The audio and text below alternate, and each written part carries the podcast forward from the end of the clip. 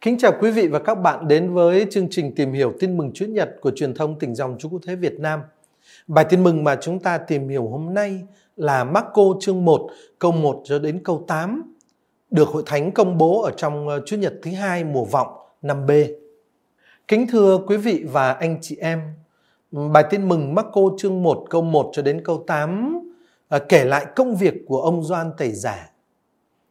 Ở trong bài tin mừng này Chúa Giêsu chưa xuất hiện nhưng mà thực ra đó thì từ đầu cho đến cuối bài tin mừng, mọi chi tiết đều liên quan đến Chúa Giêsu và đều chỉ mang một ý hướng chính yếu là cung cấp những chỉ dẫn về vị thế và nhiệm vụ của Chúa Giêsu. Khởi đầu tin mừng Đức Giêsu Kitô con Thiên Chúa. Trong sách ngôn sứ Isaiah có chép rằng: "Này ta sai sứ giả của ta đi trước mặt con, người sẽ dọn đường cho con." Có tiếng người hô trong hoang địa, hãy dọn sẵn con đường của Đức Chúa, sửa lối cho thẳng để người đi. Đúng theo lời đó, ông Doan Tẩy Giả đã xuất hiện trong hoang địa, rao giảng kêu gọi người ta chịu phép rửa, tỏ lòng hối cải để được ơn tha tội. Mọi người từ khắp miền Jude và thành Jerusalem kéo đến với ông. Họ thú tội và ông làm phép rửa cho họ trong sông Jordan. Ông Gioan mặc áo lông lạc đà, thắt lưng bằng dây da, ăn châu chấu và mật ong rừng. Ông giao giảng rằng, có đấng quyền thế hơn tôi đang đến sau tôi, tôi không đáng cúi xuống cởi quay dép cho người. Tôi thì tôi làm phép rửa cho anh em trong nước, còn người, người sẽ làm phép rửa cho anh em trong thánh thần. Kính thưa anh chị em, mở đầu bài tin mừng hôm nay là lời công bố tin mừng của hội thánh. Tác giả Marco viết, khởi đầu tin mừng Đức Giêsu Kitô, con Thiên Chúa. Ở đây chúng ta gặp trước hết hạn từ khởi đầu, arche. Hạn từ khởi đầu này có thể được hiểu theo nghĩa thời gian hoặc cũng có thể được hiểu theo nghĩa nguyên nhân. Hiểu theo nghĩa thời gian Hạn từ này chỉ cái điểm khởi đầu của một chuỗi các biến cố và thực tại. Còn hiểu theo nghĩa nguyên nhân thì hạn từ arche này chỉ tính chất nguồn khởi của cái thực tại đang được đề cập. Thế ở trong câu thứ nhất của bài tin mừng này cũng là câu đầu tiên của tin mừng theo Thánh Marco. Arche vừa mang nghĩa thời gian, lại cũng vừa mang nghĩa nguyên nhân. Điều được đề cập ở đây sẽ vừa là khởi điểm, đồng thời cũng vừa là nguồn khởi của tin mừng mà hội thánh công bố. Tin mừng mà hội thánh loan báo. Nhưng mà điều được đề cập ở đây là gì? Nói cách khác, hạn từ arche ở câu 1 này của bài tin mừng quy chiếu về thực tại nào? Đây là nguồn khởi, đây là khởi đầu của cái gì? Cái gì là arche của tin mừng mà hội thánh đang sống và công bố? Ở đây, thưa anh chị em, hạn từ arche này có thể quy chiếu về cái phần dẫn nhập của sách tin mừng Marco, tức là cái phần kể về giai đoạn chuẩn bị cho sứ vụ của Đức Giêsu à, từ ở chương 1 từ câu 2 cho đến câu 13. Đó chính là khởi đầu của tin mừng về Chúa Giêsu Kitô mà hội thánh công bố. Cái hạn từ Akhen này cũng có thể quy chiếu về toàn bộ sách tin mừng. Toàn bộ sách tin mừng uh, của Marco là chính là tin mừng, à, chính là tin, tin chính là khởi đầu của tin mừng mà hội thánh công bố. À, có lẽ chúng ta nên ưu tiên hiểu theo cách thứ hai. Công trình của Đức Giêsu mà đỉnh điểm là cái chết và sự phục sinh của người chính là khởi đầu, chính là nguồn mạch chính là nền tảng của tin mừng mà hội thánh đang sống và công bố. Vậy à, khởi đầu tin mừng của Chúa Giêsu hiểu theo nghĩa này tức là toàn bộ cuốn sách tin mừng Marco và tức là toàn bộ cái công trình Chúa Giêsu đã thực hiện mà đỉnh điểm chính là cái chết và sự phục sinh của người. Đấy, cho nên cái câu đầu tiên này trong bài tin mừng của chúng ta có thể hiểu theo hai nghĩa khởi đầu ở đây của tin mừng là chỉ ờ, Marco ờ, chương ờ, 1 câu 2 cho đến câu 13 nhưng mà cũng có thể hiểu là chính là toàn bộ sách tin mừng Marco. Và có lẽ cách hiểu thứ hai là hợp lý hơn. Tin mừng được diễn đạt ở trong cái hình thức trọn vẹn là Đức Giêsu Nazareth là đấng Kitô, con Thiên Chúa. Khởi đầu tin mừng Đức Giêsu Kitô, con Thiên Chúa. Ở trung tâm của sứ điệp tin mừng như vậy không phải là một giới luật hay một lời hứa hẹn mà là một sự kiện thực tế. Sự kiện là con người lịch sử cụ thể Giêsu chính là Đức Kitô con Thiên Chúa. Trung tâm của tin mừng là vậy. Con người cụ thể này, Giêsu Nazareth này chính là Kitô con Thiên Chúa. Thế trung tâm của tin mừng không phải là một giới luật. Trung tâm của tin mừng cũng không phải là một lời hứa mà là một thực tại cụ thể đó, Giêsu. À, lời loan báo này liên quan đến à, căn tính của Đức Giêsu, Ngài là Đấng Kitô con Thiên Chúa. Lời loan báo này cho chúng ta biết Ngài là ai? Vừa xét trong vị thế của Ngài với nhân loại, Ngài là Đấng Kitô. Ngài là ai? Vừa xét trong tương quan của Ngài với Thiên Chúa, Ngài là con Thiên Chúa. Cho nên cái câu đầu tiên của bài tin mừng hôm nay rất là quan trọng. Khởi đầu tin mừng Đức Giêsu, Đấng Kitô, con Thiên Chúa. Về Đấng Kitô tức là nói về Ngài, vị thế của Ngài trong tương quan với nhân loại và ờ, với cái ngữ đoạn con Thiên Chúa là xét Ngài trong tương quan với Thiên Chúa. Đối với nhân loại, Đức Giêsu là đấng Kitô, Ngài là đấng Messia. Hạn từ Kitô, hạn từ Messia này cho thấy một cách rõ ràng cái công trình cứu độ của Đức Giêsu. Công trình cứu độ này không bị giới hạn vào cái cảnh vực cá nhân mà là tác động trực tiếp đến cảnh vực xã hội và cộng đồng. Bởi sao vậy? Bởi vì vị vua Messia là vua và là đấng cứu độ không phải của một cá nhân. Đã là vua, đã là Messia thì vua Messia của cả một cộng đồng. Về cái chiều kích, cái chiều kích xã hội và cộng đồng uh, của vai trò và của sứ mạng của Chúa Giêsu được khẳng định rất rõ ràng qua cái tước hiệu Ngài là đấng Mêsia, Ngài là đấng Kitô. Trong tương quan với nhân loại, Ngài là đấng Kitô. Ở trong tương quan với Thiên Chúa thì Đức Giêsu có một cái vị thế rất là đặc biệt. Ngài ở trong tương quan con thảo với Thiên Chúa, Ngài là con Thiên Chúa. Tất cả những kẻ đến trước đều chỉ là các đầy tớ, còn chính Đức Giêsu là con yêu dấu của Thiên Chúa. Được Thiên Chúa sai đến. Mối tương quan đặc biệt mối từ mối tương quan đặc biệt là tương quan con thảo giữa Chúa Giêsu với Thiên Chúa là cái thực tại riêng biệt độc đáo của Đức Giêsu làm cho Đức Giêsu khác hẳn tất cả mọi con người khác ở trong nhân loại. Và mối tương quan này cũng chính là nền tảng của cái vị thế và nhiệm vụ của Đức Giêsu đối với nhân loại, đối với thế gian. Người là đấng Messia, người là đấng Kitô. Vậy ở cái câu đầu tiên này của tin mừng của bài tin mừng hôm nay chúng ta gặp thấy ờ, tác giả tin mừng nhắc đến hai cái mối tương quan và nhắc đến hai cái tư thế đặc biệt của Chúa Giêsu. Ngài là đấng Kitô, đấng Messia trong tương quan với nhân loại và ngài là con Thiên Chúa, con yêu dấu của Thiên Chúa trong tương quan với Thiên Chúa. Khởi đầu tin mừng Đức Giêsu đấng Kitô, con Thiên Chúa. Và kính thưa anh chị em, chuẩn bị lễ Giáng sinh không phải là chúng ta chuẩn bị cho một dịp một lễ hội vào cái dịp cuối năm mỗi cuối năm chúng ta có một dịp lễ hội để mua sắm để vui tươi không phải chuẩn bị lễ giáng sinh chính yếu và thực chất là chuẩn bị để đón Đức Giêsu là đấng Kitô và là con Thiên Chúa đến với chúng ta. Chúng ta đọc cái lời công bố tin mừng của hội thánh ở cái câu đề tựa Marco chương 1 câu 1 này ở trong khung cảnh mùa vọng là với cái ý thức đó. Đấng mà chúng ta đang chuẩn bị để đón người đến trong lễ Giáng sinh này là đấng Kitô, con Thiên Chúa, là vua Messia và là con Thiên Chúa.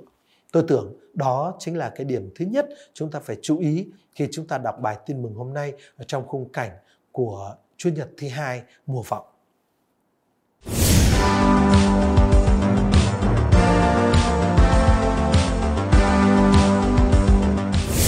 Kính thưa anh chị em, sau câu tựa đề câu 1 ờ, mà chúng ta vừa ờ, suy niệm với nhau đấy là ba đoạn văn nhằm ờ, làm sáng tỏ cái dung mạo của Đức Giêsu ở trong giai đoạn lịch sử đầu tiên của người. À, và bài tin mừng hôm nay chỉ gồm đoạn thứ nhất từ câu 2 đến câu 8. Và đoạn thứ nhất này nói về hoạt động của ông Gioan Tẩy Giả. À, bây giờ chúng ta cùng nhau suy niệm cái ờ, đoạn văn nói về hoạt động này của Gioan Tẩy Giả. Mà cổ chương 1, câu 2 cho đến câu 8. À, trước hết là một lời ngôn sứ được trích dẫn. Tác giả Marco viết, trong sách ngôn sứ Isaiah có chép rằng này ta sai sứ giả của ta đi trước mặt con, người sẽ dọn đường cho con. Có tiếng người hô trong hoang địa, hãy dọn sẵn con đường của Đức Chúa, sửa lối cho thẳng để người đi. Với lời trích dẫn này, tác giả Tin mừng Marco muốn làm nổi bật cái mối liên hệ với sứ điệp của cựu ước. Có một sự tương ứng trực tiếp giữa tiếng hô trong hoang địa, được nói ở Isaiah chương 40 câu 3 với sự xuất hiện của ông Gioan tẩy giả trong hoang địa, được kể ở Marco chương 1 câu 4. Có một cái sự tương ứng trực tiếp giữa tiếng hô ở trong hoang địa và sự xuất hiện của Gioan tẩy giả trong hoang địa. Ở sự xuất hiện và sau đó là các công việc của ông Gioan tẩy giả như vậy là đã được ngôn sứ Isaiah loan báo trước và ở nơi ông Gioan, chương trình của Thiên Chúa bắt đầu đi vào giai đoạn thực hiện, giai đoạn hoàn thành. Thực ra, những thưa anh chị em, dưới danh nghĩa của ngôn sứ Isaiah thì tác giả tin mừng Marco đã gộp vào đây hai bản văn khác nhau. Trong cái câu trích dẫn ngôn sứ Isaiah này. Bản văn thứ nhất ở câu 2 của bài tin mừng hôm nay trích từ xuất hành chương 20 câu à, xin lỗi xuất hành chương 23 câu 20 và Malachi chương 3 câu 1. Còn bản văn thứ hai được ghi ở trong câu 3 của bài tin mừng chúng ta đang đọc đây lại là bản văn trích từ sách ngôn sứ Isaiah chương 40 câu 3. Vậy là ở trong cái bản trích kinh thánh này, câu 2 đến câu 3 của bài tin mừng chúng ta đang đọc đây đó, trong thực chất tác giả Marco đã gộp vào đó à, những trích dẫn kinh thánh khác nhau. À, nhưng mà ở trong Marco chương 1 câu 2 thì Thiên Chúa ngỏ lời trực tiếp với đấng đang đến, tức là với Đức Giêsu chứ không phải với dân Israel như trong bản văn uh, kinh thánh cựu ước được trích dẫn. Thế biến cố Đức Giêsu đến là một biến cố có ý nghĩa đặc biệt. Và cái tính chất đặc biệt ngoại thường này được thể hiện ở trong sự kiện là cái biến cố Chúa đến được chuẩn bị như là biến cố chính Thiên Chúa đến khi tác giả uh, trích dẫn Malachi chương 3 câu 1. Và và cái biến cố này được chuẩn bị uh, sự chuẩn bị biến cố này được thực hiện bởi một sứ giả của Thiên Chúa và đó là điều hoàn toàn khác biệt. Thưa các anh chị em, ở trong uh, Kinh Thánh không bao giờ có ngôn sứ nào được chuẩn bị như vậy. Con đường phải được chuẩn bị ở đây chính là con đường của Đức Chúa. À, và người đến chuẩn bị là vị ngôn sứ có nhiệm vụ là chuẩn bị con đường cho Đức Chúa. Rõ ràng bằng cái cách viết này, tác giả Marco muốn khẳng định ngay từ ngay từ khởi đầu là ở nơi Đức Giêsu chính Đức Chúa đang đến với dân người.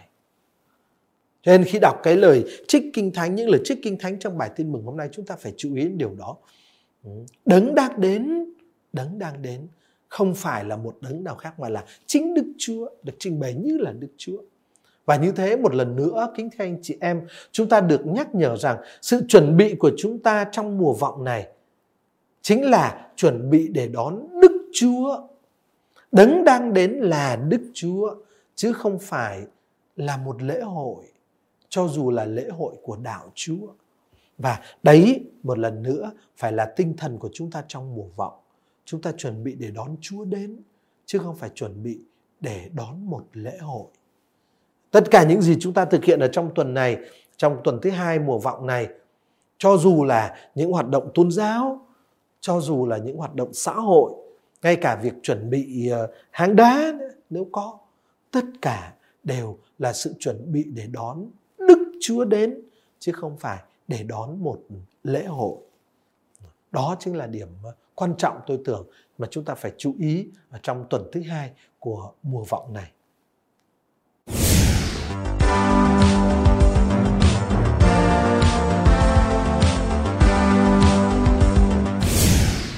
Đúng theo lời Kinh Thánh được trích dẫn ở các câu 2 đến 3 trong bài tin mừng này.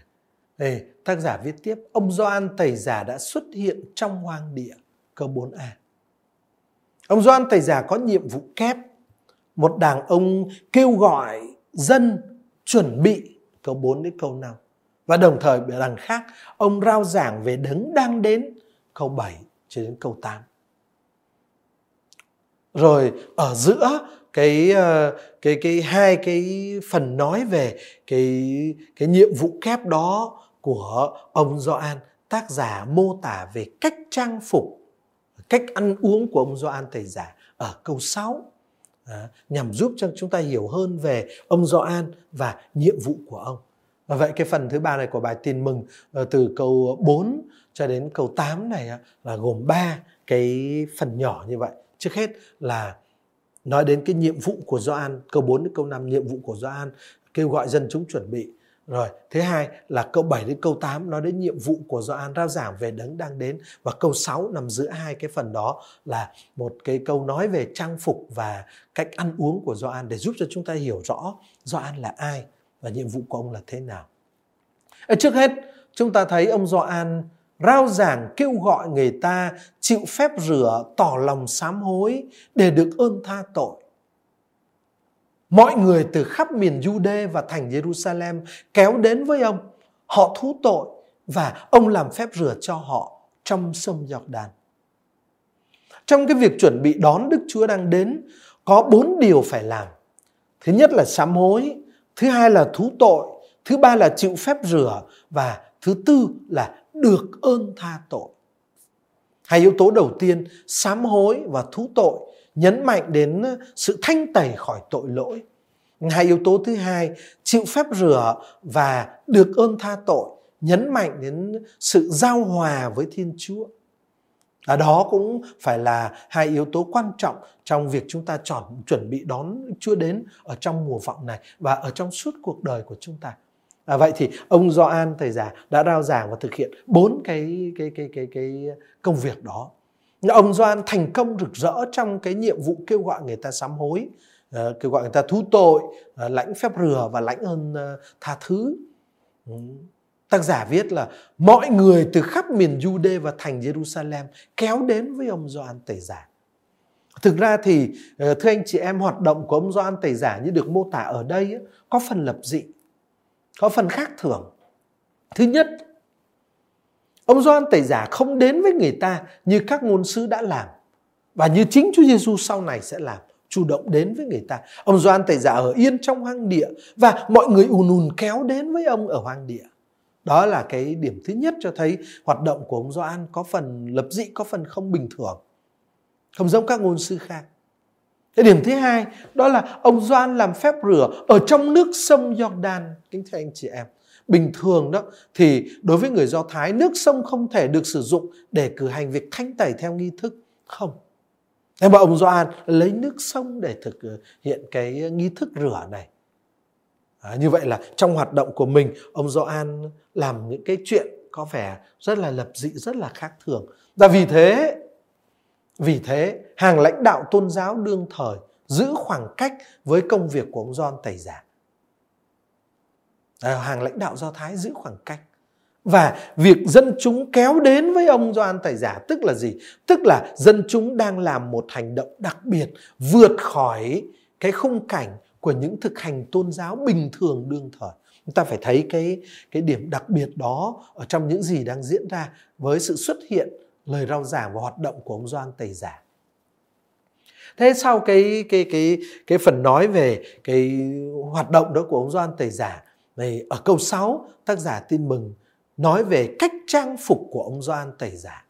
Về cách trang phục của ông Doan Tẩy Giả, tác giả tin mừng mắc cô kể, ông Doan mặc áo lông lạc đà, thắt lưng bằng dây da, ăn châu chấu và mật ong rừng. Cái cách trang phục của ông Doan Tẩy Giả chứng tỏ ông chỉ sống cho một mình Thiên Chúa mà thôi. Thức ăn của ông hoàn toàn lấy từ hoang địa và như thế tức là ông cắt đứt liên hệ với những sản phẩm của đất Palestine. À, có một chi tiết đặc biệt ở trong cái cách trang phục của Gioan Thầy Giả được nhắc đến ở đây, đó là cái thắt lưng.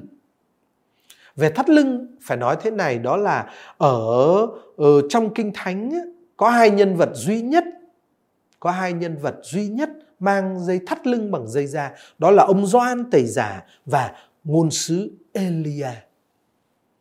Và cái việc thắt lưng bằng dây da đã trở thành một nét khu biệt của ông của ngôn sứ Elia. Và ông dê, ông ông Doan tẩy giả ở đây thắt lưng bằng dây da tức là gì? Tức là ông Doan ở đây được đồng hóa với ông Elia. Tức là ông có một tầm quan trọng rất đặc biệt trong việc loan báo về căn tính của Đức Giêsu đấng đang đến. Ở trong truyền thống kinh thánh, Elia là ngôn sứ chỉ chỉ hoàn toàn phục vụ Thiên Chúa mà thôi. Elia là ngôn sứ hướng chọn con người và sinh mệnh của mình về Thiên Chúa. Và mọi điều ông Elia làm chỉ có một chuyện thôi đó là để dẫn dắt dân về với Thiên Chúa. Cho nên Elia trở thành một nhân vật cực kỳ đặc biệt ở trong Kinh Thánh. Và cái, một trong những điểm đặc biệt làm nên dung mạo độc đáo của Elia đó là sự hoàn toàn tập trung vào Thiên Chúa. Sự hoàn toàn tập trung vào Thiên Chúa. Và chính là cái sự hoàn toàn tập trung vào Thiên Chúa đó đã làm cho ông Elia trở thành như thế mẫu mực của tất cả các ngôn sự. ấy thế mà ấy thế mà ông Gioan Tẩy Giả lại được đồng hóa với ông Elia. Hai nhân vật duy nhất ở trong Kinh Thánh mang thắt lưng bằng dây da. Điều đó có nghĩa là gì?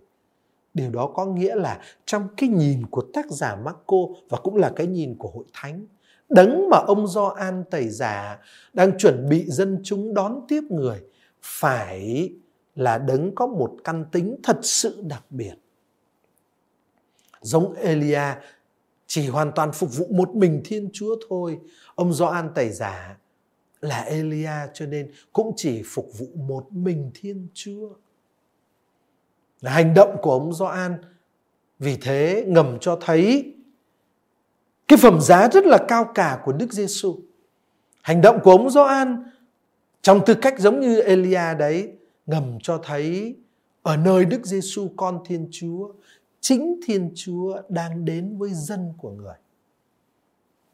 Là ông Gioan, cho nên cái cách trang phục và cách cách ăn uống của ông Gioan thầy Giả như được mô tả ở câu 6 trong bài tin mừng hôm nay á, thì không phải chỉ để mô tả về Gioan thầy Giả, xa hơn nhiều, tác giả tin mừng có ý nói về chính vai trò, chức năng và phẩm giá cao cả của đấng đang đến là Chúa Giêsu Kitô rồi ờ, không chỉ kêu gọi người ta sám hối làm phép rửa cho người ta để người ta được ơn tha tội không chỉ là có một cái trang phục và à, một cái cách ăn uống cách sinh hoạt đặc biệt ông Gioan còn có cái sứ mạng rao giảng minh nhiên về đấng đang đến.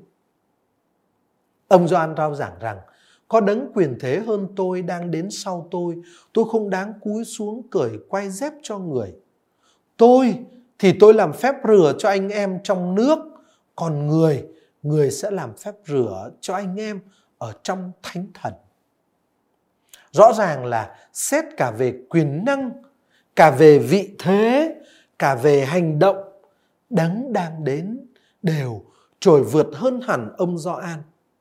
Cho dù chính ông Gioan là đấng, là người được Thiên Chúa sai đến và chính ông Gioan được đồng hóa với ông Elia, nhưng mà chính ông trong cái phẩm giá cao cả của ông ông cho thấy đấng đang đến siêu việt hơn ông về quyền năng, về vị thế, về hành động đó chính là ý nghĩa của lời công bố của ông Gioan Tẩy Giả ở câu 7 và câu 8 của bài tin mừng hôm nay.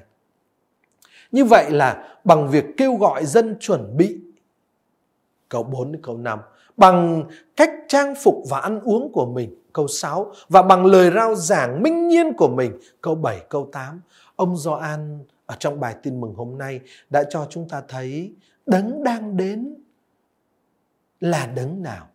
Đó là chính Đức Chúa. Và kính thưa quý vị và anh chị em, ở trong mùa vọng, chúng ta chuẩn bị để đón chính Đức Chúa đó đến viếng thăm dân của người. Đức Giêsu đến từ Thiên Chúa ở nơi người chính Thiên Chúa đang đến và đón nhận tất cả nhân loại vào trong sự sống thần linh của Thiên Chúa.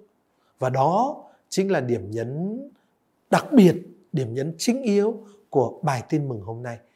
À, cho dù trong bài tin mừng hôm nay Chúa Giêsu chưa xuất hiện, nhưng mà chính Ngài với tất cả phẩm giá, với tất cả quyền năng, với tất cả cái, ờ, cái hoạt động đặc biệt của Ngài đang bắt đầu được giới thiệu và chúng ta đón đấng ấy, chúng ta chuẩn bị để đón đấng ấy trong mùa vọng này. Dạ, xin kính chúc anh chị em à, trong à, tuần này ừ, thực sự thực sự ờ, có những hoạt động, có những tâm tình, à, có những sự chuẩn bị phù hợp để đón đấng đang đến. Đấng đang đến không phải là một lễ hội, không phải là một nhân vật tầm thường. Đấng đang đến là Chúa Giêsu. Ngài là Thiên Chúa và là con Thiên Chúa đến để cứu độ chúng ta. Xin kính chào anh chị em.